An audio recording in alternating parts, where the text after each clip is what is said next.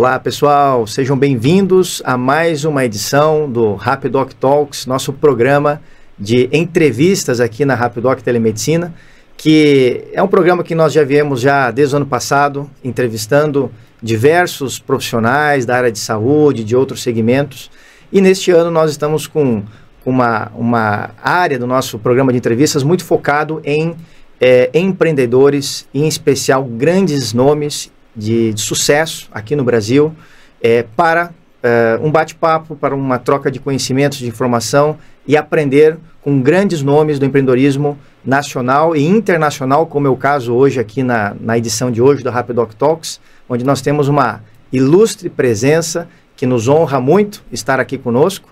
E nessa edição de hoje, onde nós vamos falar sobre empreendedorismo em diversos segmentos, em especial na área da saúde. E, e, antes de apresentar o nosso ilustre eh, convidado, né, passo a palavra aqui ao meu sócio e, e, fundador também da Rapidoc Telemedicina, Lucas Bach, que hoje também me acompanha aqui nessa talk especial que nós estamos tendo aqui na Rapidoc Telemedicina. Passo a palavra ao Lucas. Boa tarde, Ivan. Boa tarde ao Mário, nosso convidado, que já o Ivan vai fazer as honras. Mas queremos agradecer a todos vocês que nos acompanham na transmissão de hoje, nesse programa. É, como o Ivan comenta, nós inauguramos uma nova etapa aqui no Rapidoc Talks, em que nós estamos conversando com empreendedores, com pessoas de grande sucesso e que, como é o caso do nosso convidado no dia de hoje, também causam um grande impacto na sociedade, com, com causas muito importantes. Então, para nós é um, uma grande honra, uma grande oportunidade ter o nosso convidado aqui, o Mário Mendes, conosco e temos certeza que essa conversa será bastante produtiva e para todos os nossos espectadores, para os nossos parceiros também da Rapidoc, com certeza um conteúdo muitíssimo enriquecedor. Ótimo. Então nós estamos hoje aqui nessa edição do Rapidoc Talks com Mário Mendes Júnior, Júnior, que tem transformado o mundo com em soluções inovadoras, em especial na área da saúde, criando, como por exemplo, o robô Dr. Wilson, a plataforma Viver Bem, é, fundando também a New Dental Care, é, participando também em várias empresas de telecom, como Olitel e outras, e também Mário Mendes é hoje também é também é, portador do Einstein Visa, que é um visto americano para habilidades extraordinárias. Então, estamos aqui com, está aqui conosco Mário Mendes. Mário Mendes, seja bem-vindo ao nosso Rapidoc Talks. Muito obrigado por estar aqui conosco e deixamos a palavra aí ao Mário. Eu que agradeço pela oportunidade, Ivan e Lucas.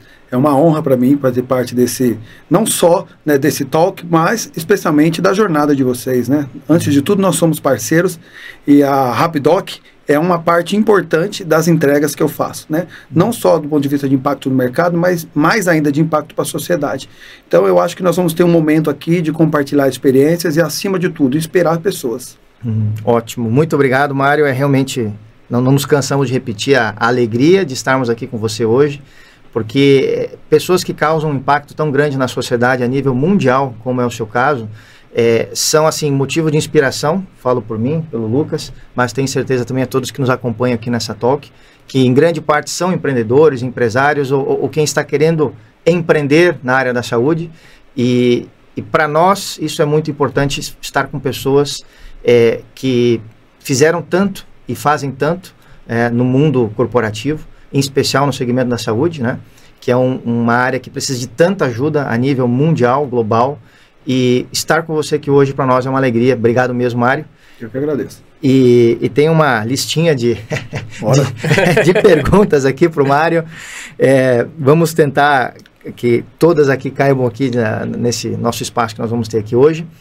E o início dessa, dessa, dessa talk, Mário, eu gostaria de, de começar pelo que foi o nosso primeiro bate-papo há um tempo atrás, é, quando nós tive a oportunidade de a gente ter uma, um, né, uma janta, uma conversa, e aonde você me narrou ali muitas etapas do seu processo e que me impactaram muito né, a sua jornada e que foi o início né, no Hospital Albert Einstein, algumas décadas atrás, Sim. onde ali foi o, começo, né, o berço dessa jornada de sucesso sua.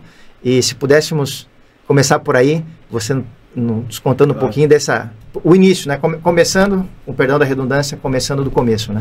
Maravilha, não, é uma alegria muito grande. Eu, eu gosto muito de falar é, sobre esse momento importante da minha vida, porque isso é o empreendedorismo possível, né? Uhum. E, e por que possível?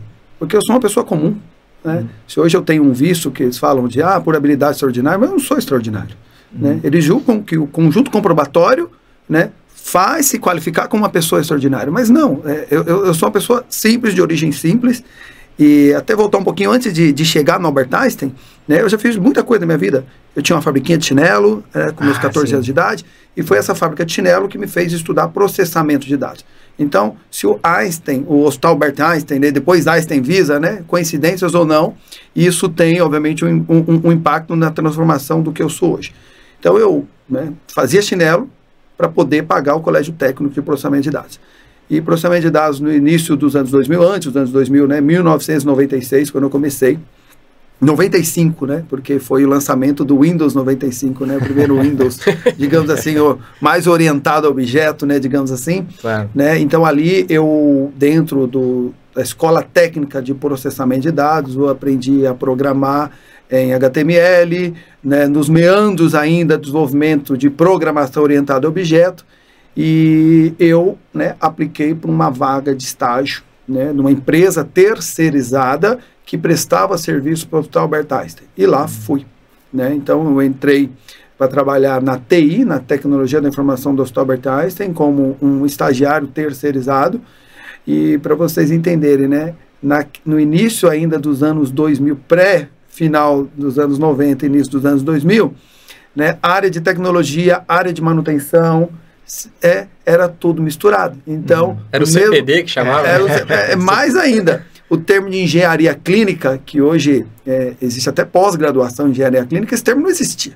Esse Sim. termo nasceu dentro do Hospital Albert Einstein. Uhum. Né? Então, a área de manutenção, é, às vezes até mesmo de uma caldeira, estava do lado da área de manutenção, que estava manutenção numa centrífuga e muitas vezes até no equipamento de medicina nuclear. Então, e junto com a tecnologia da informação.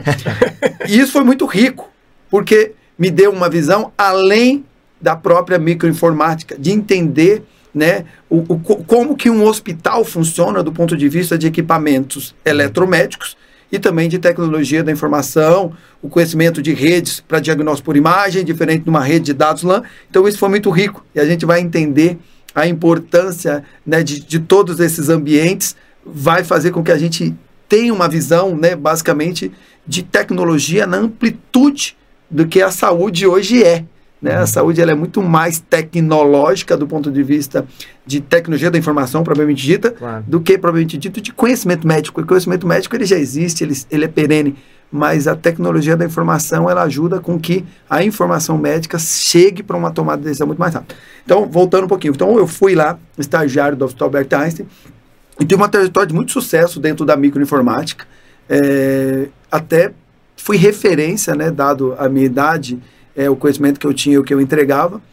E muito agraciadamente eu fui convidado, né, para você entender, naquele início dos anos 2000, o Albert Einstein ele já era uma referência, tanto quanto é hoje, mas existia-se uma liberdade de atuação do profissional médico, os profissionais que estavam na cadeia, tanto de tecnologia para a saúde quanto da própria medicina, de prestar consultorias para o mundo. Uhum. Né? E aí contextualizando isso com África, com Angola. Angola, no início dos anos 2000, final do pós-guerra, os acordos de paz é, é, ainda não, né, início, né, basicamente os acordos de paz estavam sendo assinados, já havia relativamente paz no país, né, o, alguns profissionais do Hospital Albert Einstein né, tinham uma consultoria que prestavam né, tecnologia, consultoria de tecnologia médica é, e tudo voltado, né, a estruturação de um hospital do zero, e esses profissionais venderam uma consultoria para uma construtora é, sul-africana e num consórcio também com uma outra empresa portuguesa que basicamente ia ajudar a montar do zero, né, desde a infraestrutura de base até os equipamentos eletromédicos, o primeiro hospital de elite em Angola, que ainda existe até hoje, que é a Clínica Geração. Esse nome clínica vem muito da questão cultural portuguesa e também angolana, mas ele é um hospital enorme, com duas medicinas nucleares. E no início dos anos 2000 eu fui para lá. né? Basicamente para trabalhar com o quê? Né? Com projetos de desenvolvimento, propriamente dito, de prontuários eletrônicos, sistema para farmácia, sistema de gestão. E tudo que eu não fiz lá foi desenvolver isso, né? Porque um desafio me foi posto, né? É, a, a, já nas primeiras semanas, entendendo né, de como que seria no canteiro de obra, propriamente dito do hospital, de como é que seria o trabalho ali. Né, o desafio foi posto o seguinte, para vocês entenderem, né, no início dos anos 2000, né, África, acho que vocês devem conhecer muito bem, né, naquela época 30% da população tinha HIV. Né? Outras doenças infecto-contagiosas, mas a AIDS muito forte, a SIDA muito forte no país, que impedia muitas vezes que Angola tivesse um grande programa nacional de coleta de sangue, né? Basicamente, isso era inviável. Uhum. Então, ela importava muito sangue, plaquetas, fora as vacinas, que é um, é um parênteses que eu vou fazer. E isso tinha um custo, para você entender, naquela época, em torno de 400 a 500, 450 dólares, uma bolsa de sangue processado. Plaquetas, muito mais e perdia-se quase tudo na logística, né? De São Paulo a Ruambo, de, São, é, é, de Luanda a São Paulo, que é uma outra província, de Luanda a Ruambo, de Luanda a Cabinda, imagina. É, Para você entender mais ou menos o, o, clima tropical de Angola, mais ou menos parecido com Recife, com Recife, muito quente. Então, você fazia o transporte, quase que a totalidade, se não a totalidade dos sangues, perdia. É, vacinas, né? Também. É, não sei se vocês entendem muito o termo, né? A coagulação do sangue é uma Sim. coisa muito sensível. O sangue coagula muito fácil. Claro. Né? E te impede, obviamente, que às vezes você tenha até realmente que fazer é, transfusão de sangue ou outras ações em regiões mais longe. Então, quer dizer, a saúde né, manca, porque uhum. você entregava uma parte só. E chegando lá, eu, né, aquele hospital, ele foi feito para atender elite e depois foi construído uma clínica popular. O objetivo dele era preparar Angola para a abertura do mercado. Né? Uhum. E, de fato, até 2007, 2008, Angola é um dos países que mais cresceu no mundo, na casa de 30%. Então, isso dá para é, é, entender que era uma estratégia extremamente acertada. Você tem uma infraestrutura de ponta do ponto de vista de saúde, não só para você suportar a elite, né, que se a nova elite que se surgia no país, intelectual, financeira, empresarial, mas mais ainda trazer é, investidores de fora, porque a questão da saúde, ainda mais em África, era muito latente. Então, nesse hospital tinha tudo que você podia imaginar. É, desde cafeteira, que eu nunca tinha visto no Brasil, essas cafeteiras modernas, cafeteiras italianas, uhum. e até um equipamento hoje muito comum, mas não comum no início dos anos 2000, a gente está falando de início dos anos 2000 mesmo, né? antes de 2003, que eram adeglas climatizadas. Né? Para que serve isso? Para guardar vinho. Claro. Diferente das geladeiras, né, ela refrigera, ela não congela. Claro. Né? As adegas climatizadas, elas não têm um compressor né, com uma geladeira que queria gelo. Então a gente viu aquilo ali, eu falei, o que, que é isso? É uma geladeira? Isso é uma adega? Cara, pensei duas vezes, desmontei né, aquelas adegas, e aí já nas conversas, né, com, na época com o diretor, depois né, Dr. Vasco teve uma, uma grande relevância no país, né, foi vice-ministro da saúde, hoje é presidente desse, desse hospital Girassol, ele trouxe ali um desafio que era transporte para hemocomponentes, né? justamente por isso que eu falei, perdia-se uhum. muito sangue. Uhum. Então eu falei, vamos, vamos pensar aqui algo que a gente consiga fazer. Então eu vi aquelas adegas climatizadas, desmontei duas delas, e a hora que eu abri aquilo, tinha uma plaquinha, né, né, Made in Canadá, né, uhum. chama Peltier. Hoje muito comum, né, em tudo que a gente fala para nesses filtros de água que gela, mas naquela época não era comum. Uma patente caríssima, cada equipamento daquele Peltier era caro.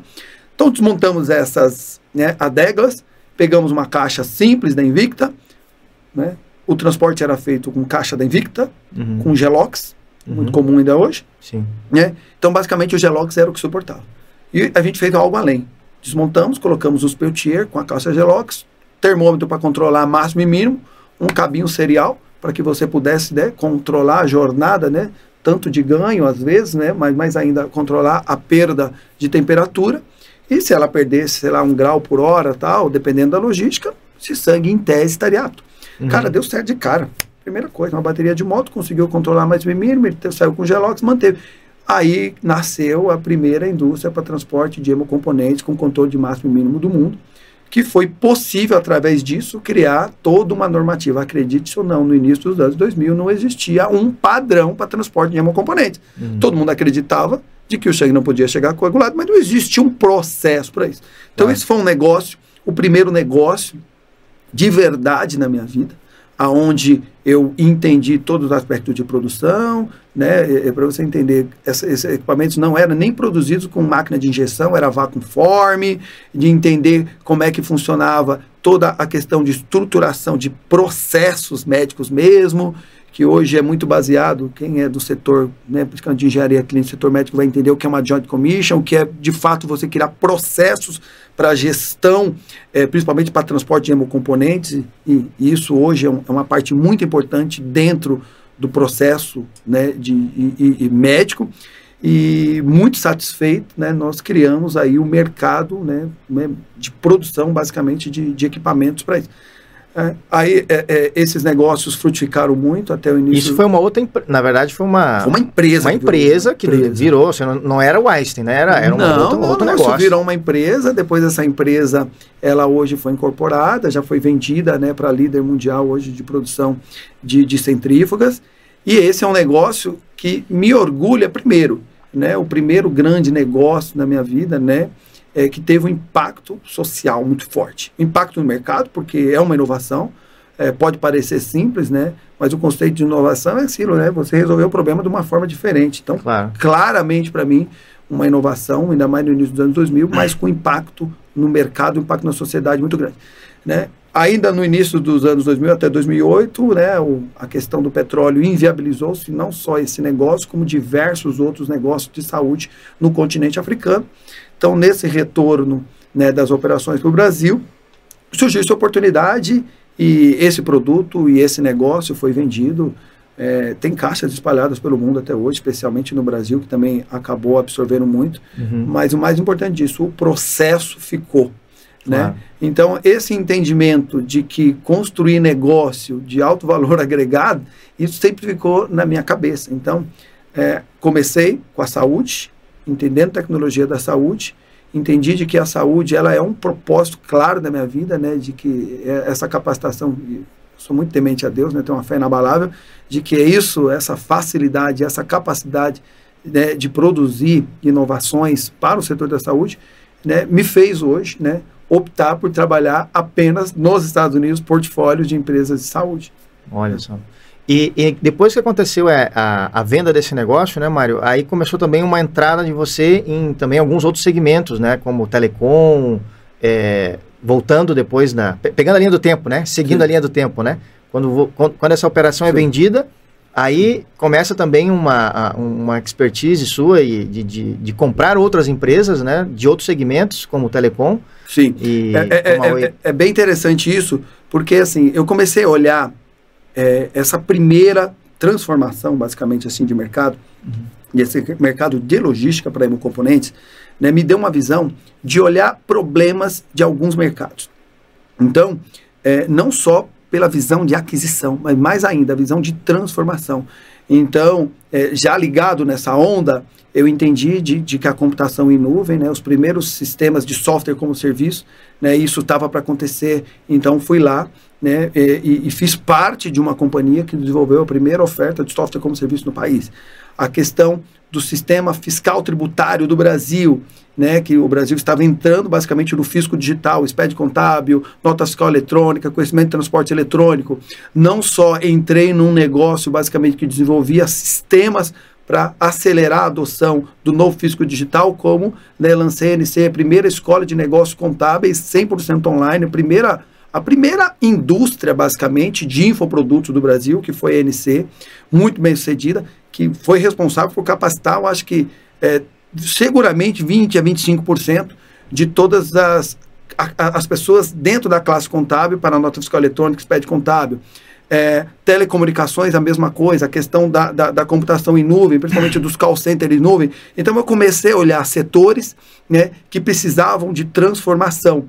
E a minha entrada nesse negócio, às vezes como sócio, às vezes no board, como no conselho, ele tinha esse viés, esse viés de transformação digital de setores. E é isso que eu venho fazendo até hoje. Hoje, né, a partir dos Estados Unidos, eu posso me dar esse luxo, digamos assim, de fazer negócios da saúde. Mas por muito tempo da minha vida, eu olhava apenas setores que precisavam de transformação. E eu fui muito bem sucedido né, em quase todos eles. Né? A gente já não vive de sucesso, a gente vive de muitos fracassos. Claro. Mas esses fracassos também me possibilitaram olhar que nem todo setor né, está passível de transformação naquele momento. Né? Então, eu tentei muitas vezes acelerar setores que não estavam preparados e que hoje eu retorno né, uhum. e consigo né, ajudar o próprio setor de telemedicina. Iniciativas de telemedicina eu discuto desde 2003, 2004, 2005 mas o mercado não estava preparado, porque você não tinha infraestrutura, basicamente, de internet que possibilitasse, né, basicamente, essa ação rápida, você não tinha a cultura, basicamente, de apps, né, e mais ainda, você não tinha a cultura do setor médico, não tinha legislação. É, então, essa importância é, que, eu, que eu falo quando eu olho para trás, de eu ter vivenciado muito em África, de eu ter é, participado, e hoje sou sócio de companhias de telecomunicações, é, seguramente uma das mais consolidadas, que é o Letel Brasil S.A., é, é, uma empresa com 42 anos, essa visão basicamente de comunicação unificada, omnicanalidade, multicanalidade, ligada a essa experiência em África, no início dos anos 2000, me deu uma visão muito grande. Por que, que eu estou querendo dizer isso? Que alguns setores não estão preparados naquele momento, mas se você estuda e traz essa visão internacional que eu trouxe de África, a África, desde o início dos anos 2000, ela começou a romper porque ela não tinha a infraestrutura que nós temos, basicamente de internet cabeada, pela própria questão econômica e mais ainda de guerra, de conflito. E a África, desde o início dos anos 2000, ela vem furando etapas de criação de infraestrutura. Então, ela foi direto para o modelo sem fio. Eu tenho uma, uma visão muito clara ainda no início dos anos 2000, né, é, andando pela Tanzânia, é, a IBM ela tinha um programa, vocês devem todos aqui que é, lembram, né, que era o IBM On Demand. Tudo era IBM On Demand, né? Uhum.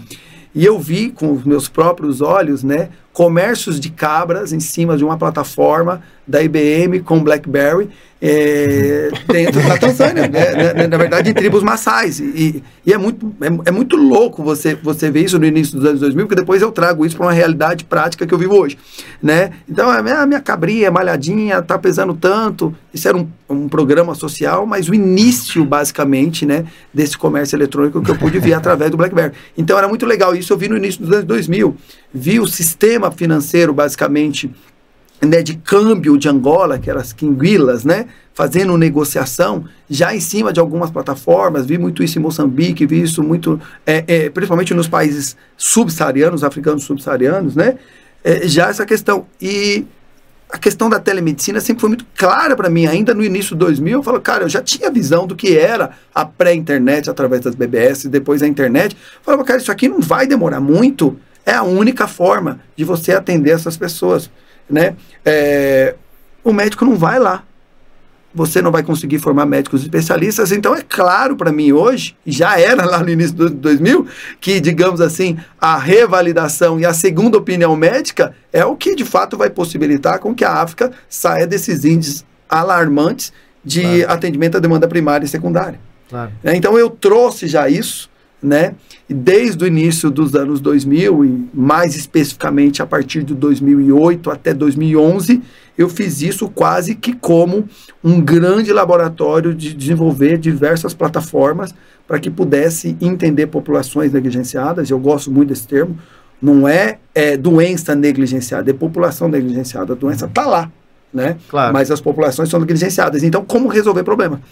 Aí entra que a partir da minha vivência dentro de negócios de telecomunicações, e, e, e se tem algo que você aprende a disrupturar, a entender como resolver mazelas do mundo, é entender o que é comunicações unificadas na sua plenitude e omnicanalidade. Uhum. Né? As pessoas às vezes acham que omnicanalidade foi feito para você vender apenas. Não. Isso é para você suportar é, é, é, problemas na sua amplitude, aonde alguém vê uma publicidade, digamos assim, ou um comunicado, meu, seja por qualquer canal digital, você consiga dar vazão à resolução de um problema. Então, tudo isso foi África que me deu.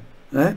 Então, aí voltando um pouquinho, a partir desse, dessa vivência em telecomunicações, né, eu já tinha uma vivência muito forte em países africanos é, e tinha muito essa questão da Pastoral da Criança. Não sei se vocês lembram, né, Dona Zilda Arnes né, fundou a Pastoral uhum. e fazia um trabalho belíssimo pelo mundo, mas um trabalho em cartilhas. né, obviamente com muito operador territorial, ajudando a questão da desnutrição, de redução dos índices de nutrição, de, né, de diarreia e por aí vai. É, muito voltada a cuidado de águas e cidades. E aí eu falei, não, isso aqui é uma pérola. O que uhum. falta aqui, basicamente, é condensar esses protocolos né, e transformar isso de uma forma digital. Aí foi aí que nasceu, de fato, o Dr. Wilson. É isso que eu ia né? perguntar. Uma das iniciativas ele, né? que nasceu desse pedaço é, da, hoje a omnicanalidade, para vocês entenderem, o que é de fato omnicanalidade? É você atender as pessoas, independente, né? É, é, é, é, por onde ele vier, você vai dar uma vazão ao canal digital. Só que a gente tinha muito conceito de multicanalidade no Brasil. A omnicanalidade, que basicamente era conversa por chatbot, por texto, por voz, é, isso era manca. E também essa visão de entender como as grandes empresas estavam se comunicando, isso me fez é, olhar que a inteligência artificial, os assistentes virtuais com inteligência artificial, se ele estava prestes a resolver o problema das empresas que precisavam se comunicar com públicos massivos, especialmente as grandes operadoras, as cinco maiores do Brasil, eu falei, isso aqui vai ser uma ferramenta valiosíssima também para levar conhecimento ainda mais à África. Então, fui até a pastoral, né, me dirigi uhum. até a pastoral, fui lá entender como que eles né, construíam todos esses conteúdos, é, alimentamos essa carga basicamente quase que no, até hoje ainda a gente alimenta a carga da pastoral dentro da plataforma é, já deve estar uns 90% transformando todas essas informações em processamento de linguagem natural em PNL, em linguagem de máquina para que as pessoas pudessem conversar por texto e por voz falar, cara, eu Vou dar um exemplo. Como é que eu faço um soro caseiro? É básico? Não é básico. É básico para a gente que foi né, a, ao longo de, de, de, de, do período, basicamente, que a pastoral teve uma atuação muito grande em redução dos índices de nutrição do Brasil. Mas isso não é comum em África. É, uhum. até coisas mais básicas. Cara, eu tomei uma picada do escorpião. É, isso é o nosso dia a dia? Não é. Mas isso é o dia a dia de muitas regiões no extremo oriente moçambicano. Então, condensamos protocolos simples de saúde, uhum. né? E transformamos numa plataforma poderosíssima com 13 milhões de frases conversadas, assim, seguramente, seguramente não, é a maior plataforma do Dr. Wilson hoje, é em volume de perguntas e respostas para a saúde dentro do próprio Google Assistance, né? É, que é o concorrente da Amazon, então, uhum. é, é, para você entender o, o, tamanho disso que a gente está dizendo, né, de, de conteúdos de perguntas e respostas, e pau, fizemos um teste, né, teste em Angola. Em que ano foi isso, Mário? Isso de 2000 e 9 até agora, continua. É hoje está no, no hype, né? Falar de inteligência é, artificial é, e. É, olha... IA generativa tal, cara. Né, mas isso a gente já faz, né?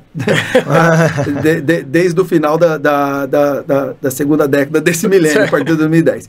Então, é, fomos para Angola, fizemos um primeiro piloto do Dr. Wilson, voltado a estudantes né, do básico, né? Para quê? Para você entender. Na África é muito comum, né? Que os jovens levem o conhecimento para dentro de casa. No Brasil é muito comum. Uhum. Né? É, o, que, o que ele aprende na escola, muitas vezes guarda o jovem brasileiro guarda para ele. Não, na África é comum, né? porque as famílias africanas é muito louco. O, a questão familiar, assim, do acolhimento familiar de família africana é algo que a gente para cá ainda não chegou nesse nível. Talvez né, pelo povos africanos, né? a, a, gente ser, obviamente, né, de, de, de, vindo dos povos africanos, né, os, os povos originários de fato dessa terra, assim, o senso de família é muito forte. Uhum. Então, a gente entendeu de que a educação em Angola, é, principalmente fazendo esses pilotos, né, de, desse básico, né, como, como é que eu, né, se eu tive uma picada de escorpião, não tem um médico perto da minha casa, qual o protocolo básico ali, né, dentro do que a medicina, principalmente a medicina de guerra permite que eu posso fazer, uhum. né, o que, que eu posso fazer em casa, a questão da desnutrição, o básico, até mesmo de purificação de uma água, como ferver uma água, desde o básico. Então a gente sabe que as famílias africanas, o menino aprende e leva para dentro de casa. Primeiro, ah. porque é legal. Mas só que qual que era o grande desafio? Onde o Dr. Wilson tinha que fazer um acordo com a operadora, né? Porque ninguém tem, né? É, a internet é o novo petróleo, ainda mais em África. Então, uhum. né, os celulares pré-pagos, né? É, é Sim, quase que a totalidade. Claro. Então, vamos lá. Então, tudo isso não é só você ter a plataforma, você tem que chegar lá, fazer um acordo com a operadora. E isso é meu trabalho até hoje, eu acho que vai ser o trabalho até o resto da minha vida, né? Fazer acordo com operadoras para que cada vez mais as plataformas de saúde possam ser acessadas gratuitamente. Então deu super certo em Angola, fomos para Moçambique, aí veio o grande desafio, Haiti. Uhum. Creole, né? Não fala português. Sim. Então fomos lá, fizemos adequação em cima da inteligência artificial do Wilson, né, para ele poder dentro do Creole criar um processamento de linguagem natural Cara, deu super certo. Fomos lá para o Haiti, pegamos 400 agentes, né, basicamente de multiplicação, reunimos, demos uma aula e começamos a fazer a mesma coisa. Então, o que eu tenho feito do ponto de vista de inteligência artificial é ajudar país, né, países e populações e entidades né, a, a ajudar eles a fazer triagem. É o mais importante. Né? Aí eu vou fazer uma ação aqui é, mutirão de saúde. Cara, então use o Dr. Wilson para ajudar a fazer a triagem. Rapidamente a gente faz um, um formulário que as pessoas se pré-qualifiquem e, além disso, a gente estimula que eles também consumam a plataforma para fazer perguntas e respostas, às vezes, sobre o básico. Né? Então, o Dr. Wilson não é sobre, sobre saúde, é sobre cuidados, saneamento básico e também sobre educação, como é que eu faço uma continha de matemática, 3 mais 3, como é que eu chego nesse... Isso, explica tudo. Sim. É uma IA para valer. Sim. E sem chave de GPT. Hoje a gente, de fato, e aí a, a, magia da coisa, né? Hoje o Dr. Wilson, ele conversa com o chat GPT, porque é indiscutível o tamanho do conhecimento. Então você tem basicamente um bot conversando com o outro. Uhum. Né? E o futuro vai ser isso, né? Vão ser vários bots, cada um com a sua especialidade, conversando com o outro, uhum. e, né? inclusive balizando né? perguntas e respostas para chegar numa síntese mais assertiva. Então, do ponto de vista de inteligência artificial, foi isso. E isso me deu uma visão mais clara de que, é, e é muito claro para mim, de que a telemedicina para países, para populações negligenciadas do mundo todo, ela passa por uma triagem de um assistente virtual com inteligência artificial. Uhum. Né? Porque ali, de fato, você consegue direcionar as pessoas dentro das árvores de tomada de decisão de outra forma, o que ela de fato precisa. Será que ela precisa do médico? Ou será que ela precisa de uma medida protetiva? Uhum. Então, vou te dar um exemplo em Angola. Né? Quando a gente lançou é, é, é, os primeiros testes, a gente teve muita coleta de informação de pessoas que eram violentadas e abusadas. É? Quando a gente fez em Moçambique, principalmente no Oriente, a gente tinha muitos relatos de pessoas falando de mutilações. Então, assim, então, e, e você tendo essas informações, você consegue direcionar para árvores de tomada de decisão mais rápido. Então, essa pessoa, olha, aqui, o ONG, então, a plataforma identificou de que essas pessoas precisam desse tipo de apoio. Essas daqui, de fato, a própria jornada, digamos assim, do paciente, a jornada do cliente, ou do voluntariado, ou do imigrante, jogue ele por uma tomada de decisão, às vezes numa telepsicologia, às vezes numa medicina, digamos assim, um pouco mais é, necessária de investigação. Então, eu acho que telemedicina, assim, a triagem através de um assistente virtual com inteligência artificial para essas regiões onde o médico não vai chegar. Então, é, é quando eu, eu, eu, ouço muita gente falar, ah, legal, a telemedicina é muito boa e não serve para muitas realidades. Talvez ela não sirva para muitas realidades, uhum. né? Talvez para quem está dentro dos grandes centros, né? Para quem tem na frente da tua casa um hospital de elite, mas vai lá chegar nessa região, por exemplo, como cabeceira baixa, que você vai entender, uhum. onde a gente fez uma ação muito, muito, muito eficiente Imagina você sair daqui e para Moçambique, para Maputo, 14 horas de voo. Uhum. Você chega lá em Maputo, pega um avião até Nampula, mais 4 horas de voo. Chega lá em Nampula, pega uma van, mais umas 5 horas de estrada até a ilha de Moçambique, no extremo oriente, quase ilha de Madagascar. Uhum. Aí você ali espera a maré né, baixar um pouquinho, pega um barco, mais umas 3 horas e pouco de barco, você chega nessa região de cabeceira baixa. Uhum. Cara, assim, Caramba. os índices de HIV Lá, talvez hoje chegue a 50%, 60%. Nossa Senhora. Porque é uma ilha. Claro. Entendeu? Aonde você tem é, é, pessoas da mesma família se relacionando. Né? Onde ninguém. Você acha que o médico vai aí? Não hum. vai aí. Né? Mas você olha hoje, o que é que chega lá? Internet chega, Starlink chega. Sim. Então, então, você acha que você consegue montar um posto basicamente avançado lá, você acha que você vai conseguir convencer algum médico morar lá? Esquece, né? Mas você consegue ter agentes né, sociais, né? Você consegue ter presença de ONGs sérias que te ajuda a fazer uma medicina, uma telemedicina de escala, uhum. né? E aí o que que fica para você levar? Fica para você levar medicamentos, fica para você é, levar, às vezes, uma medicina diagnóstica, um ultrassom com mobilidade, você leva, uhum. mas você consegue reduzir pelo menos uma grande parte de demanda primária, e, e, talvez um pedacinho da secundária que chega a 80%. Então, claro. é para esse tipo de população, para esse tipo de gente, que a minha cabeça funciona. Uhum. Não para os grandes centros propriamente dito. Né? Uhum. Embora muito que eu tenha desenvolvido, ele tenha impactado também cadeias de valor muito grande. Mas a minha cabeça é orientada a resolver esse tipo de problema. Sim. Muito, muito interessante ouvir, Mário, porque ainda que nós não tenhamos a vivência de África como a sua, né?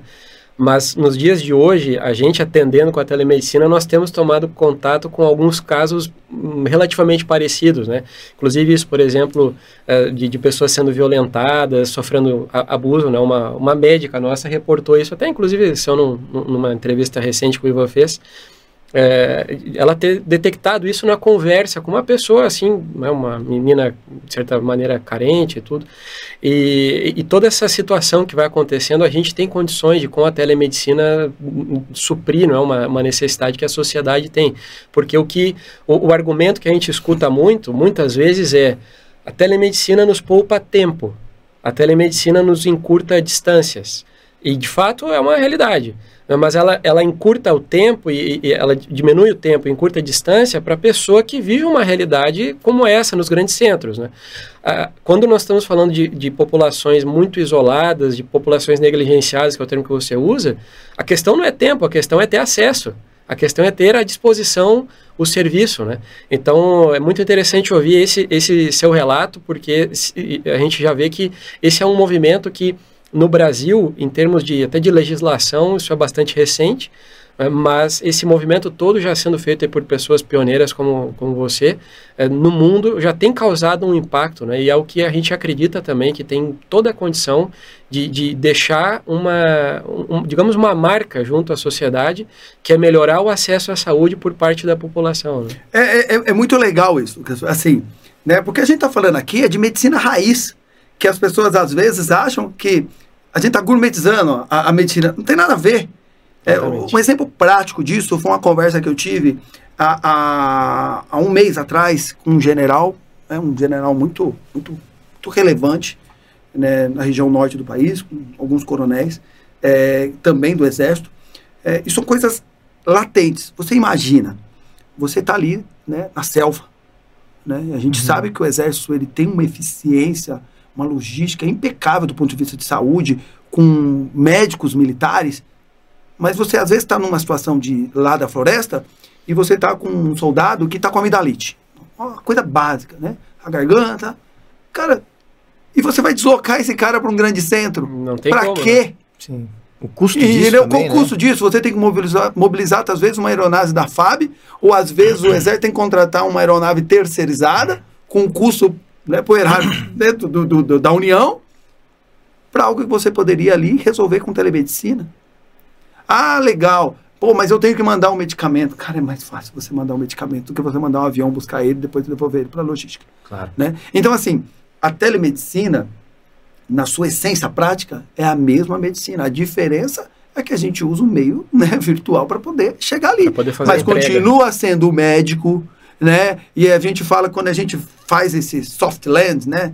Desculpa até o termo em inglês, mas é ele, ele esse, esse povo suave lá nos Estados Unidos é de, de, de, de ofertar a telemedicina, mas também fazer a segunda opinião nos Estados Unidos, continua sendo um médico lá na ponta. A figura do médico ela não saiu lugar nenhum. Não Sim. tem robô atendendo, tem claro. robô fazendo triagem. Claro. Né? Ajudando na anamnese, que é importante demais, que poupa um trabalho médico. Inclusive, isso gera dados variáveis, e quanto mais dados variáveis, nós que somos da cadeia de tecnologia, a gente entende que mais amostragem a gente tem. Né? Então, assim, eu olho é para esse tipo de população. E aí, quando a gente olha o espectro disso, né, da onde isso vai, então, assim, exames por mobilidade, né, diagnóstico, a, a, uma grande parte de diagnóstico, principalmente aqueles que podem ser oferidos pela pulsação, uhum. é, pela, íris, pela íris, pelo né? semblante, a gente consegue extrair muita coisa. Então eu já consigo deslumbrar, principalmente questão de ultrassom por mobilidade. Tem muita coisa acontecendo que você pode, às vezes, fazendo propaganda, mas é um equipamento mais poderoso que tem um butterfly que você tem lá para fazer um ultrassom aquilo pode estar facilmente plugado com um device que você consegue ter uma segunda opinião de um ultrassom mobilidade em qualquer lugar do mundo. Imagina, você tem um butterfly dentro de uma aldeia e você tem ali uma pessoa fazendo um exame pré-natal com um médico, às vezes, do John Hopkins lá, ou do Ciro Libanês aqui no Brasil, acompanhando isso. Então, assim, vai falar que isso não é medicina para valer? Isso para mim é, é, muito mais do que medicina, é medicina de guerra, porque você chega aonde ninguém chega caminhando. Né? Não, incrível isso. E também agora lembrei de um, de um parceiro nosso que está montando uma operação lá em Manaus para levar, é, montar pontos de, de, de, atendimento, que na verdade vai ser a antena Starlink com, com computador, é, em aldeias indígenas no Amazonas que só se chega de barco ou helicóptero, né? Então, que, que é isso, né? Permitir que, que pessoas lá muitas vezes acabam, né? É, indígenas lá acabam morrendo por uma questão que, que você disse, uma amidalite, uma coisa simples, pode acabar, é, enfim, levando a vida de uma pessoa, né? Por, por falta de acesso, né? Eu, eu acredito muito, assim, é, nessa equação, assim, de baixo valor unitário e alto volume de transação. Uhum. É, SUS é legal, é muito bom. Né? Mas nós somos um país que tem fronteira com países muito pobres que precisam de muita coisa. Então o SUS, muitas vezes, ele está sendo consumido por outras populações. Nada contra. Uhum. É, mas a gente tem que pensar no barateamento também desse ganho de escala.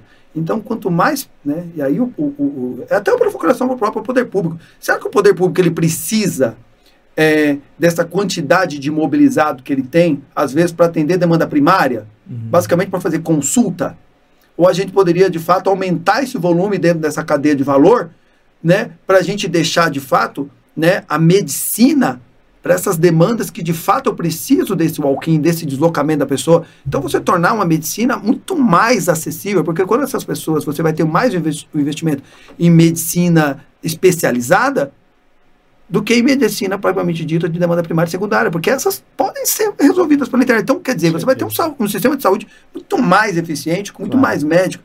Então, a gente vê cada vez mais a gente formando médico.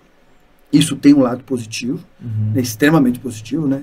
Eu, eu, quando a gente olha... Tem que haver médicos. Né? É, quando a gente médicos, olha para 20 é. anos atrás, a reserva de mercado era muito grande em cima disso. Né? Então, hoje, a, a, a faculdade tem formado médico pra caramba. Assim como nós temos né, dentista pra caramba, justamente em virtude desse barateamento. É, quando a gente fala da, da, odontologia, que também é uma parte muito importante de tudo que eu faço hoje, que é complementação da saúde, indiscutivelmente é a saúde, uhum. a gente tem mais dentista no Brasil do que somado quase o resto do mundo todo junto. Uhum. Né? Estados Unidos, Brasil, Japão. Uhum. Né? Então, assim, e na saúde, não estamos longe, né, do ponto de vista de saúde, que eu digo médico mesmo, não estamos longe disso acontecer, não. Acho que está se formando, não tenho números exatos, uhum. mas seguramente né, uns 20 mil profissionais de saúde são colocados todo mês aí, né, depois já da residência, todo, é, todos os anos no mercado de trabalho. Então eu acho que a gente está entrando numa uma economia da medicina de escala, que é isso que eu falei para você, baixo valor unitário e alto volume de transação, uhum. né? E no final disso são pessoas mais atendidas. E, desculpa te interromper, é, é, junta-se a isso que lugares muito distantes, aqui, aqui pensando em Brasil, o médico às vezes não, não, não deseja ir se deslocar até lá, não, ele teria que sair da casa dele, morar numa cidade, um município a 500 quilômetros de distância da sua casa, né, para conseguir passar num concurso, alguma coisa assim. Então já fica ali a população com um pouco mais de restrição de acesso. Cidades pequenas demandam que a, que a sua população eh, entre num micro-ônibus, numa van, para ir até o, o, o, centro maior, mais próximo, para poder, às vezes, ter um atendimento. É, isso não estou nem falando de hospital, né? E, e, cidades grandes, às vezes nem tão grandes, cidades de médio porte, já tem grandes filas para poder ter um atendimento com um médico especialista, às vezes, né? Ou mesmo fila pra, de, de pronto atendimento. Então, é, se vê que aí, se, se, houvesse de fato uma, uma adequação a toda essa, a, a essa estrutura que a gente conhece do poder público, nós certamente eh, propiciaríamos à população uma maior agilidade né, dentro de toda essa necessidade de atendimento que se, se tem. Não, não há dúvida. E, e, tem um ponto aí que, que é de enorme atenção.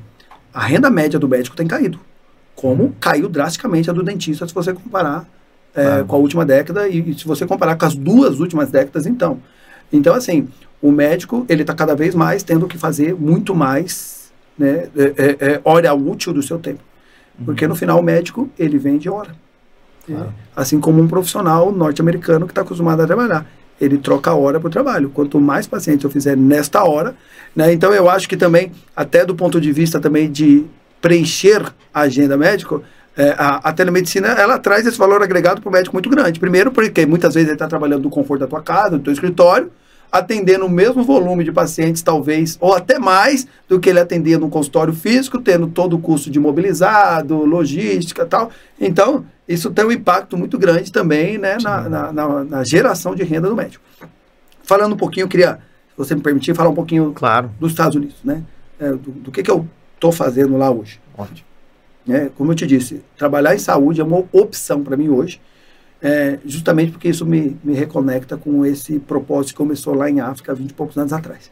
Né? Então, hoje eu estou nos Estados Unidos, eu né, tenho um Einstein Visa, né, o visto EB1, visto por habilidade extraordinária, é, mas eu tenho nada extraordinário. Eu apenas trabalhei e consegui guardar, né, juntar esses conjuntos comprobatórios ao longo de toda uma vida. Então, né, eu fui buscar patentes que eu ajudei a desenvolver, que, né, no início dos anos 2000, fui buscar histórias, depoimentos, fotos, cartas de referência, né, é, histórico de sucesso dos negócios, juntei esse conjunto comprobatório de 3 mil e poucas páginas, submeti né, por Departamento de Estado, eles avaliaram que de fato eu, eu tinha condição, e aí tem muito a questão do trabalho em cima do Dr. Wilson, uhum. né, é, porque antes até de eu tomar essa decisão, né, eu, eu estive numa uma jornada assim muito enriquecedora nos Estados Unidos, né, tive fiz palestra na Casa Branca, fiz palestra no Capitólio, né, estive no, na agência de padrões norte-americano, cara, andei por diversas autarquias e também entidades públicas norte-americanas falando um pouco disso.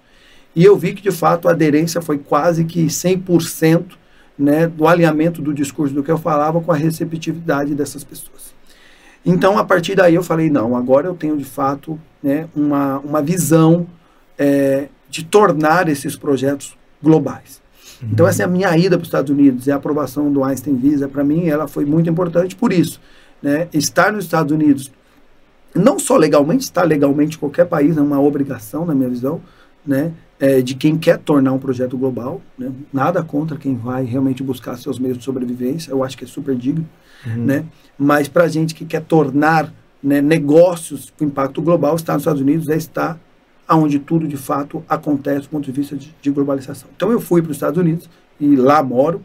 É, tento ao máximo vir no Brasil a cada 30 ou 60 dias, por curtos períodos, mas minha residência é lá. Minha família mora lá, meus filhos moram lá, minha, minha filha nasceu lá porque te dá a visão de construção global. Então, uhum. eu mantenho agendas em Washington, ainda quase que recorrente, principalmente com o Banco Mundial.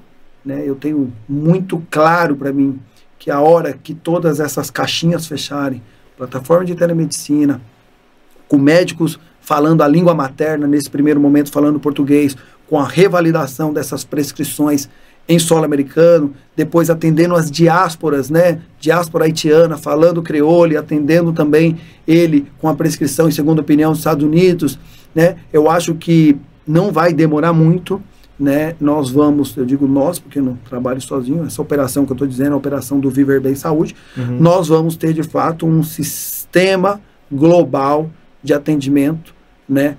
a populações negligenciadas na sua língua materna. Então essa questão da língua materna ela é muito importante e a gente discute muito isso dentro do Comitê de Refugiados é, do Grupo Mulheres do Brasil, no qual né, o Viver Bem e eu fazemos parte de uma das causas, que é essa causa de atendimento ao imigrante, ao brasileiro em situação de vulnerabilidade no mundo todo, é de você entender que a questão da língua materna para a questão da saúde é muito importante. Por mais que a pessoa more nos Estados Unidos, existem questões, ou more na Europa, ou, exemplo, na França, a questão da saúde, ela passa por você ter uma fluência absoluta naquilo que você está sentindo. Como é que você vai passar algo, né, é, é, é exatamente, às vezes, muito sensível, sem você ter uma comunicação muito fluida e muito assertiva? Hum. Então, muitos brasileiros que estão nos Estados Unidos, uma grande parte deles, não tem uma fluência absoluta. E os que têm, quando a gente precisa entrar, como conversar com o médico de uma forma mais técnica, não consegue. Então, a estruturação do Viver Bem, né, de uma plataforma que de fato que atenda o brasileiro negligenciado, aquele que está em situação de vulnerabilidade nos Estados Unidos nesse primeiro momento, ela passa por a questão da telemedicina que a gente fala é, humanizada. Então, uhum. é, o brasileiro está acostumado a falar com o médico brasileiro. Sim. A medicina dos Estados Unidos esquece aquilo que a gente vive aqui ela é muito mais fria. Não vou nem falar que ela é boa ou é ruim, ela é muito mais fria. Uhum. Então, um exemplo claro, quando você vai num urgente care, no emergente care, não é um atendente que te recebe, que te recebe é um segurança. O uhum. seg você imagina você chegar para o segurança e falar, ah, eu estou sentindo... Cara, é o segurança que te atende que faz nossa, a primeira triagem. Isso não é uma realidade para nós, nem no sistema de saúde pública. Claro. Quiçá na particular. Então, é, o que a gente tem... nada tem de acolhimento, né? Tem acolhimento. é, é negócio é puramente negócio. Uhum. Né? Não que não deva ser negócio, deve ser também. Mas saúde, ele passa por né, humanização, hospitalidade, claro. por aí vai. Né? É parte da, do processo de cura. Né? Claro. É, é, às vezes você não vê nem de medicamento, você precisa de uma calma, de um acolhimento. Né?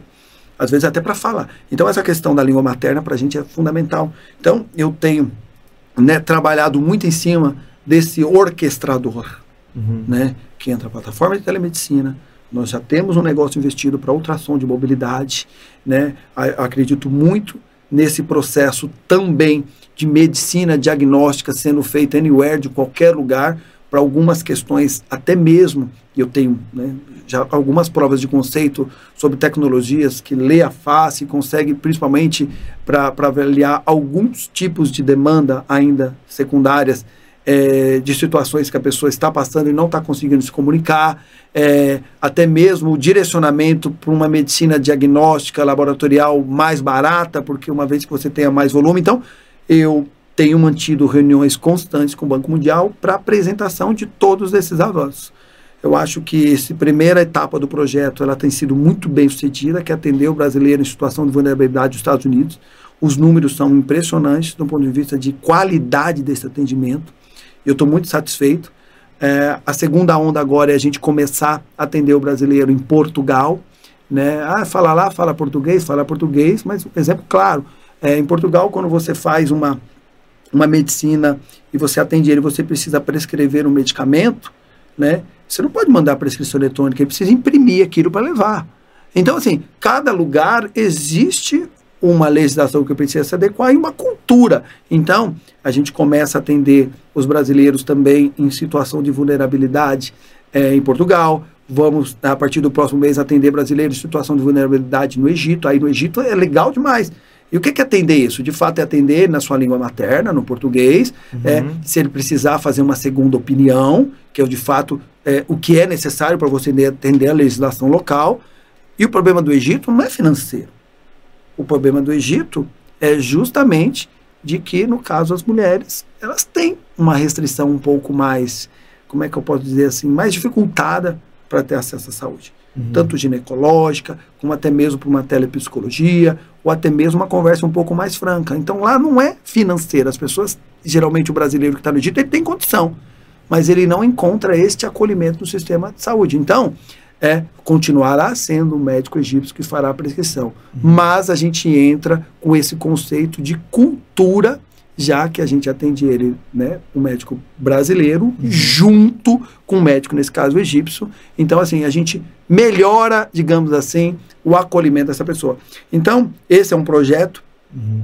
que, aonde nós tivermos representatividade da ONU, nós vamos ter. Então, uhum. começamos né, no Brasil, foi bem sucedido, Estados Unidos, agora Egito, Portugal, é, Angola, Moçambique, a gente já suporta há, há, muitos anos, e agora a gente vai começar a atender brasileiros também na França, é, é, na Espanha, aonde tiver um brasileiro precisando do atendimento, um acolhimento, né, pagando ou não pagando. Aí a importância é, da gente estar tá dentro é, junto com o Grupo Mulheres do Brasil, fazendo esse atendimento gratuito. Então, de uhum. fato, pessoas que passaram para a triagem não têm condição de pagar, nem nos Estados Unidos paga.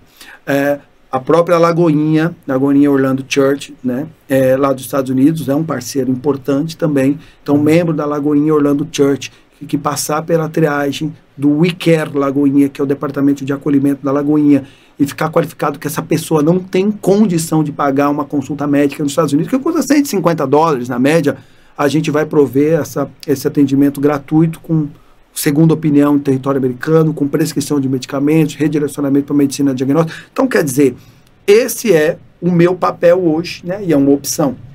E o grande desafio disso é que toda essa cadeia de valor desses negócios que eu faço parte, alguns que eu criei, quanto mais sustentáveis e maiores, né, digamos assim, com mais geração de caixa eles tenham, eles retroalimentam essas ações sociais. Então, eu vivo para isso hoje. Uhum. Mário, e uma pergunta: como é que vocês fazem para encontrar esses brasileiros em situação de vulnerabilidade e oferecer um, um, apoio a eles? Como é que, como é, que é esse processo? Parceiros.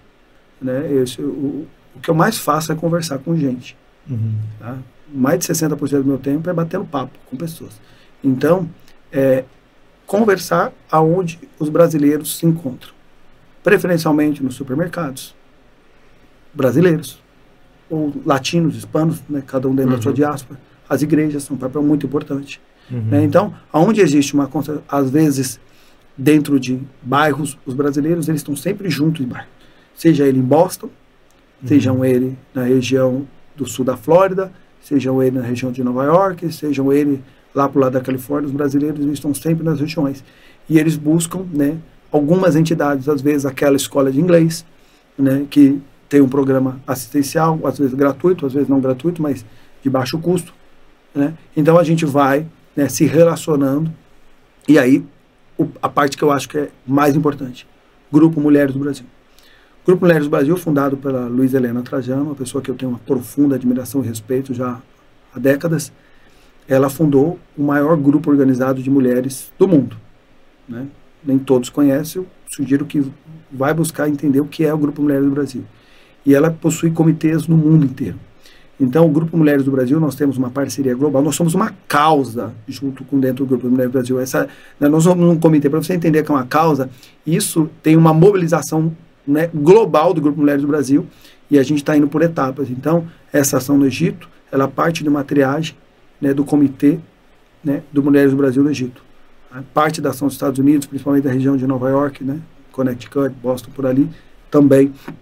É, essa de Portugal também passa. Então, é, e aí junto com as igrejas. Então, a gente vai buscando né, cadeias de valor, onde você tem essa, essa, é, esse conglomerado de pessoas juntas falando né, sobre eu falo muito do, do, da diáspora brasileira porque ela foi o começo, tá?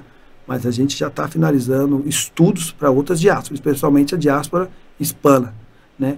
Que por mais que a gente fale de que quase que é o segundo idioma, principalmente na região de, da Califórnia, Los Angeles especialmente, e da Flórida é o espanhol, mas essa população é negligenciada para caramba. Uhum. Se a americana, de fato, raiz, ela já não é bem acolhida, você imagina é, é essa outra população, né? Então, são esses lugares que a gente vai se relacionando, vai conversando com as pessoas, e mais assim, né? Tudo que a gente faz, é, eu, eu, sou muito adepto do capitalismo consciente, de fato, uhum. né? Aquele que tem um impacto social na vida das pessoas. Então, para você entender, tudo que a gente vende Viver Bem, cada duas consultas, uma é gratuita para qualquer entidade que se vincule a nós. Então, isso é muito importante né? Porque isso é o que dá sustentabilidade, primeiro, para que o modelo pare de pé, claro. né? atenda aos interesses dos sócios, né? porque eu tenho, né? porque eu acredito nesse propósito que todos os meus sócios têm que pactuar da mesma maneira. Afinal, isso é um negócio. Hoje, felizmente, sim, mas a gente também precisa retornar o capital de quem investiu nisso com a gente. Então, é assim, a cada duas consultas, uma é grátis, justamente para a gente manter essa sustentabilidade. Para mim, como pessoa, né, é, é, importante a geração de caixa, mas para mim eu olho muito mais a contrapartida dessa consulta gratuita do que essa outra. Né? Claro. Né? Mas aos meus sócios competem né? monitorar e acompanhar o fluxo de geração de caixa. Claro. E um outro ponto que ia também te perguntar, Mário, era sobre também um outro negócio que você estava comentando para nós, né, que é da que também é na área da saúde também tem, tem um, claro, tem um viés mais corporativo, né, mas também é importante para a saúde bucal das pessoas, né? Que como você estava nos comentando ontem, inclusive, sobre a New Dental Care, né? Que, que é uma operação que, pelo que você estava nos comentando, vai ter uma, uma, uma capilaridade muito grande aqui no Brasil também e, e, são produtos também de, assim, é, que, que, que, prezam pela, pela, pela, pelo cuidado humano, né? Não é uma, não é colgate, né? Não é uma, uma coisa... Não é, é uma coisa de, de realmente de, de, uma qualidade, um cuidado humano muito grande e que, que há um, aí um impacto também é, nesse aspecto também Sim. da saúde, que é a saúde bucal e, e enfim, e, e, adereços a isso, né? Então, se puder, também pudesse... Não, é, é muito legal falar. A New Dental Care, um dela, a né? New Dental Care é o, o, o, mais novo negócio que eu, que eu hoje faço parte, sou sócio uhum. desse negócio. É, quando a gente vai numa farmácia, a gente vê produtos de higiene bucal muito mais assépticos e voltados ao branqueamento, uhum. né? Do que propriamente dito em resolver algumas doenças, digamos assim, que a gente tem na boca. Uhum. A gente tem cada vez mais pessoas é, com implantes, uhum. até pela popularização do implante. E hoje entrou. A gente tem muitas pessoas com lentes nos dentes, facetas. Uhum. E os produtos hoje, pensado pela grande indústria, alguns são extremamente abrasivos, né? Você é para dentes naturais, você tem um clareamento forçado, com grandes prejuízos a questão da gengiva. E quando a gente fala da parte dos implantados de facetas, a gente está usando um produto, às vezes, com muito flúor, que você acha que está mantendo a sua a, a higiene bucal e você está, muitas vezes, inflamando até mais e desgastando aquele grande investimento que você fez. Uhum. Então, assim, a tomada de decisão de fazer parte do negócio da NIL, ela passou primeiro pelo pioneirismo, como tudo isso que eu tenho falado para você. Eu não entro em absolutamente nenhum negócio que não venha para transformar setores. Sabemos que é extremamente difícil e, e, muitas vezes a gente paga um preço muito alto por disrupturar setores. Mas esse setor de odontologia, ele precisa ser disrupturado primeiro pelo seguinte fator. O que eu falei da classe médica, que já começa. O dentista começa a perder renda. Né? Você comparar com duas décadas, talvez o dentista perdeu três ou quatro vezes o que ele tinha de renda. Então, entrar com um produto novo, para que ele agregue no seu portfólio, né? O que, que dá mais dinheiro para um dentista? Justamente são essas manutenções, higiene, limpeza.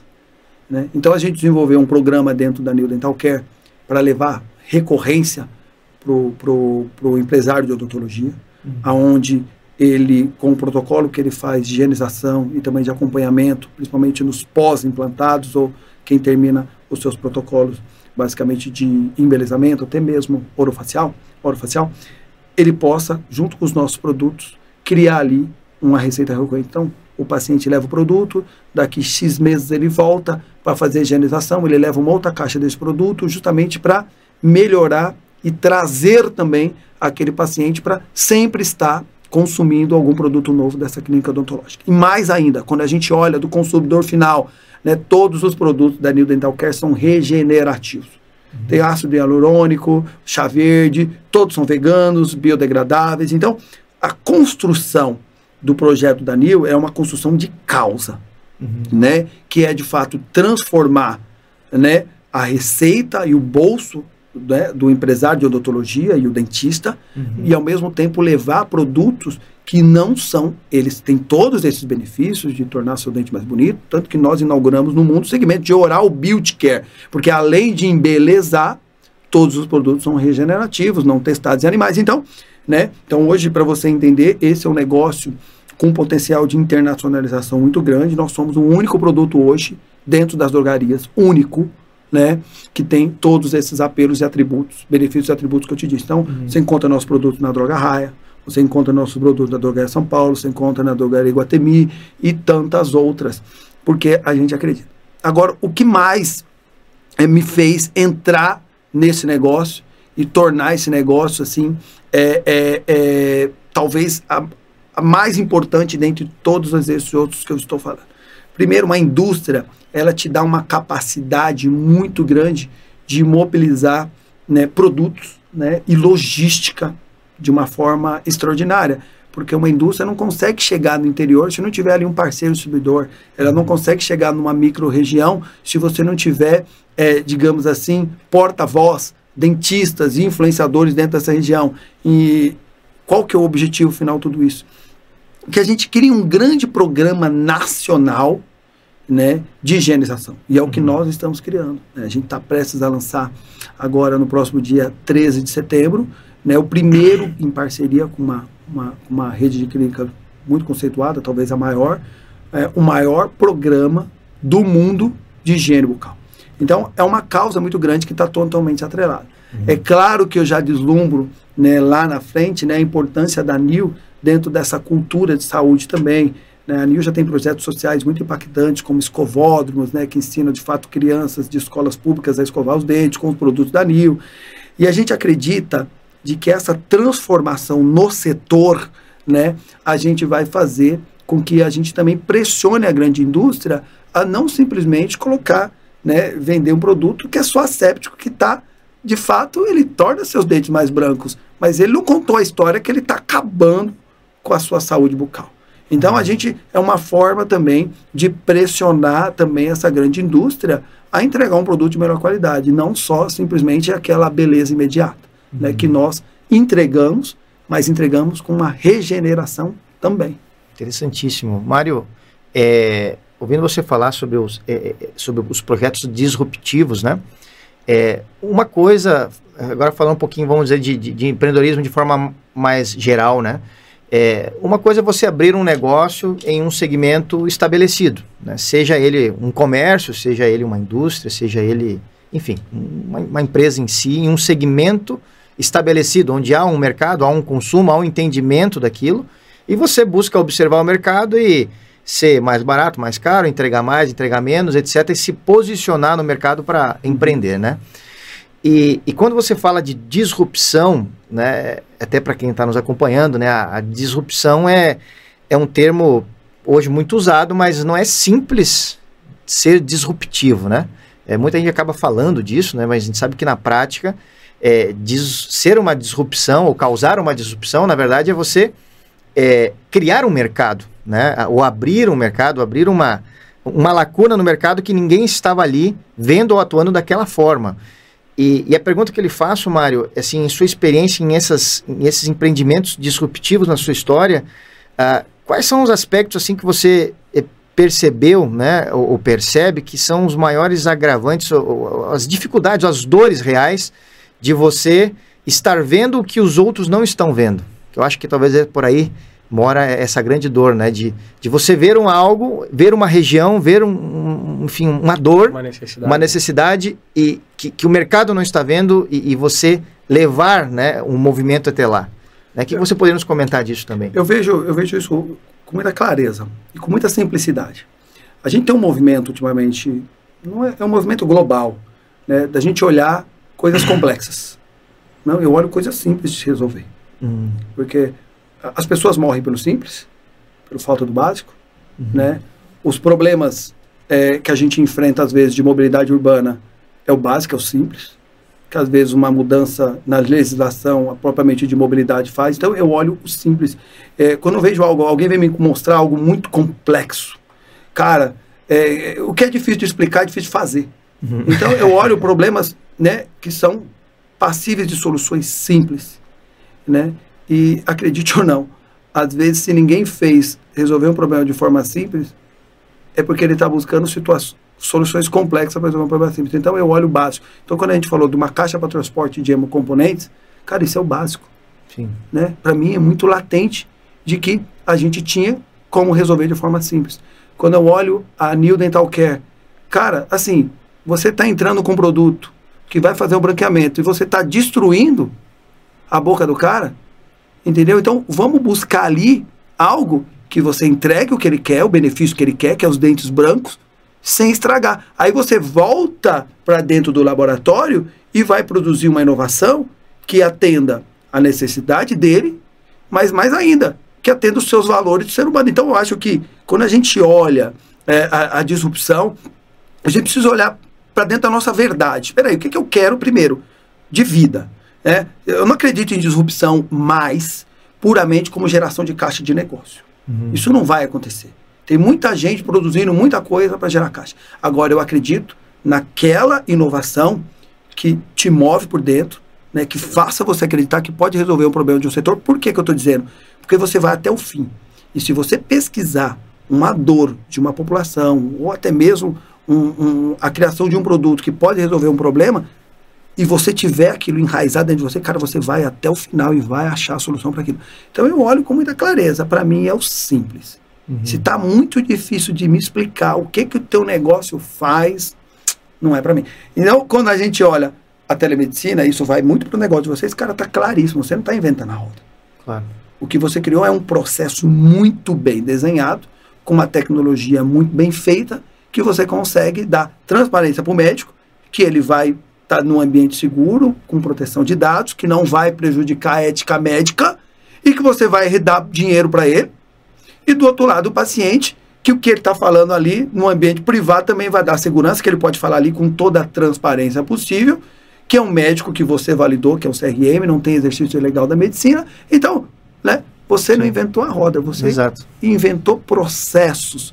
Aí você vai falar que isso é inovação? Isso é inovação pura, porque você deu transparência e você acomodou os anseios dos dois dentro dessa cadeia de valor. Então, para mim, isso é inovação. Olhar o simples e mais ainda, ter disposição para pagar o preço por aquilo. Porque claro. o primeiro sempre sofre mais. Claro. Né? Para depois, muitas vezes, outros virem copiar. Paciência se copiar.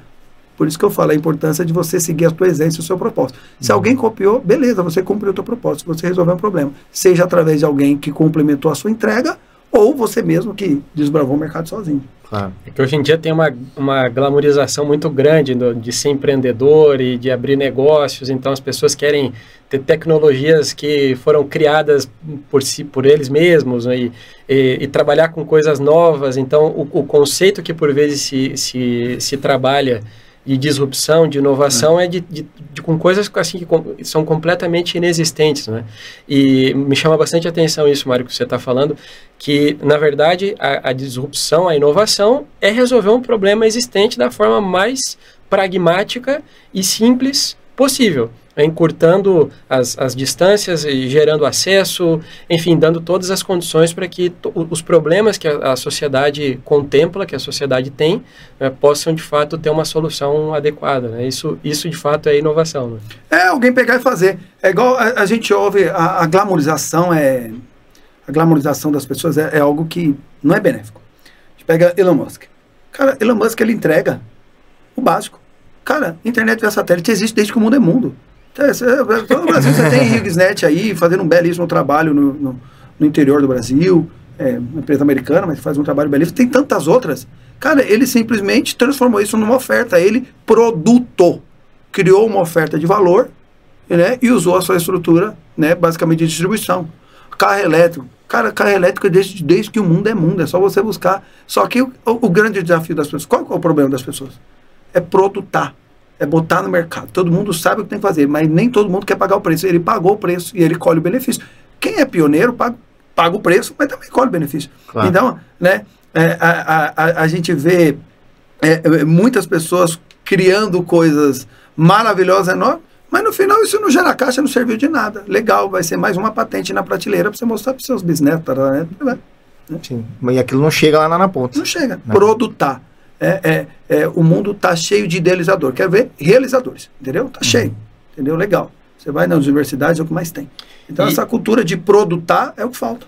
E, e isso é uma coisa interessante, que outro ponto que se escuta muito falar é que as pessoas querem deixar legados. Tem um interesse em deixar legado. E o, o, o verdadeiro legado vai acontecer quando de fato se causa um impacto perante a sociedade. Então, eu, eu aqui eu, ouvindo a sua história, né, que a gente já, já tinha conhecimento, é, o, o, caso lá, por exemplo, do transporte de hemocomponentes. Ali já salvou vidas, né? Porque as pessoas tiveram acesso a, a sangue, por exemplo. Mas também vocês influenciaram naquele momento ali a criação de um processo para isso, né, que até aquele momento não existia. Então isso é de fato um legado.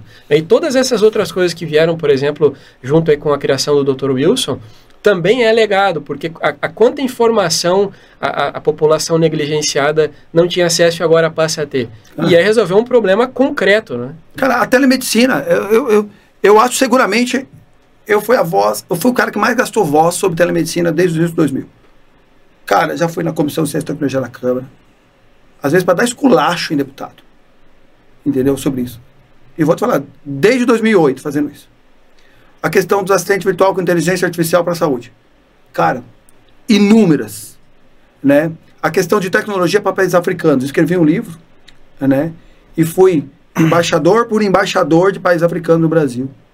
Já estive com eles, reuni eles, né? Já tive com pelo menos uns 20% da legislatura é, de 2011, né, na Câmara dos Deputados. Assim, então, já gastei muita voz para falar disso. Então, às vezes a gente não sabe, né? mas talvez um efeito do que a gente está vivendo hoje, ela é muito fruto né, dessa voz que eu gastei.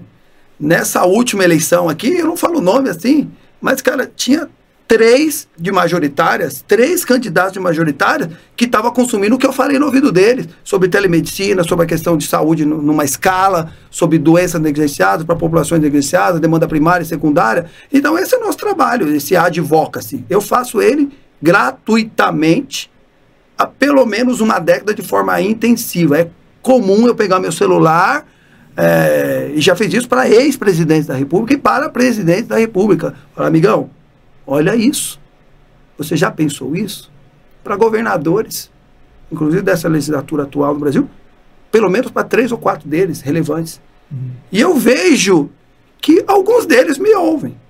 né? Obviamente, né, não acredito em tudo que eu falo e vão buscar suas opiniões, mas valeu, eu plantei a sementinha. Claro. Então, o meu trabalho é esse, né? Se isso vai dar dinheiro ou não, é outra história, mas eu pago esse preço, entendeu? Sim. Porque é algo que eu acredito. Então, assim, se é genuíno, vai acontecer. Se vai dar dinheiro ou não, aí é uma equação que depende muito da sua habilidade, né? De transformar essas ideias todas numa oferta. Como eu falei do Elon Musk, ele sabe produtar. Claro. Né? Eu aprendi a produtar, né? Eu falei, né? Mais perdi do que ganhei. Mas o importante é a média. Então, na média, estou sobrevivendo. e, não, e, e outro ponto também aí na, é, que você estava comentando, né, Mário, que sobre aquilo de, do que te move dentro, né, eu acho que isso é um ponto também é, muito importante dentro do aspecto do empreendedorismo e, e, na minha forma de ver, a gente fala, eu converso muito isso com o Lucas, a área da saúde te permite você empreender sim, mas é, ter uma força por dentro que te move, porque você está vendo que não é apenas negócio, não é apenas fluxo de caixa, né, como você mencionou, e sim é, ver pessoas sendo impactadas na ponta. É, eu acredito que isso, assim, na forma de ver, é, é um combustível para você cada vez, que nem você disse, ir, ir, ir, ir até onde tiver que ir para que aquilo dê ou chegue onde tem que chegar, porque você não está simplesmente vendendo algo para ganhar cada vez mais dinheiro, que sei lá, seria vender um produto X ou Y, Z, sim. mas sim, na verdade, é, levar acesso e transformar vidas ou ajudar vidas. Eu acho que isso é uma coisa que a saúde, não sei se te premia ou te permite, né, que é, é essa sensação real de ajudar pessoas. Acho que isso, é, então, isso transcende o, o, o negócio, o, o, mundo corporativo em si, né? Qual o valor da vida, né? Não tem valor, é gente. É, então, é o que eu tô dizendo. É, tem um amigo meu dos Estados Unidos que ele fala muito essa frase, meu, é, se você salvou uma pessoa, você já salvou o mundo. Então, assim, você vai fazer conta? Entendeu? Então, assim, certamente vocês, Lucas, Ivan, no negócio de vocês, cara, eu tenho certeza que vocês salvaram já centenas de vidas. Né? Alguém, alguém um dia vai te dar essa contabilidade. Uhum. Né? Talvez quando vocês não tiverem mais aqui. né? Mas você resolveu já o problema. Então, assim, se tudo isso, e não é clichê, se todo esse esforço ao longo de décadas. Comprovar que salvou pelo menos um já valeu, cara. Porque não tem valor, cara. Meu, se você chegar para qualquer pai, entendeu? Quanto vale teu filho? Ah, 10 milhões de dólares, 50 milhões de dólares, 1 bilhão de dólares. Caramba, você salvou um, então você salvou um bilhão de dólares. Entendeu? Então, isso que é, é o que faz com que as coisas aconteçam. E qual que é o efeito disso? Aí tem um marketing colateral positivo. Não podemos esquecer que no final isso é negócio. As pessoas gostam de boas histórias. As pessoas gostam de ver que alguém está bem, que as pessoas se salvaram. Essa história que fala que o ser humano é mal, conversa fiada, o ser humano é bem, meu. Entendeu? Basta a, a, gente conseguir mostrar com coisas efetivas, que é o que vocês estão fazendo. Eu, eu enxergo com o que eu estou fazendo, com o que vocês estão fazendo, com o que a gente está fazendo junto, especialmente nessa questão do viver bem, de que a gente está plantando uma boa semente e está resolvendo o problema de fato. Não é conversa. A gente pega um atendimento, a gente atende essa pessoa direito, essa pessoa pega o teu medicamento, essa pessoa vai na farmácia, ela toma o medicamento, está curada. Cara, isso é real. Não tem conversa. Não estamos vendendo ilusão. Né? Exato. Né? É isso. Incrível. Mário, é, tô olhando aqui pro relógio já. Nossa. Beleza. a listinha ainda tem mais coisa aqui, mas é, assim, obrigado mesmo de coração, Márcio, Mário, por estar conosco aqui, porque é, esse tipo de bate-papo, assim, é, é uma coisa imensurável, né, Lucas? Na verdade, a gente poder ter oportunidade dessa de, de não só de ouvir histórias, mas, na verdade, de... É que por trás das histórias existe o exemplo de pessoas. Eu acho que é. isso é, é, Isso instrui mais do que qualquer livro, do que qualquer curso, com todo respeito a, a qualquer escritor, a qualquer curso, qualquer instituição de, de ensino, mas é, que, inclusive, existe uma frase que não sei quem é o autor né, de que, é, é, que o exemplo, como é que é? A palavra ensina, né? E o e, exemplo arrasta. E o exemplo arrasta, Sim. né? Então, a, pessoas dando exemplo no mundo, na minha forma de ver, é, é o que o mundo precisa, né? Porque uma coisa é falar de coisas floreadas, bonitas, né? O, vamos dizer, o, o glamorismo, né?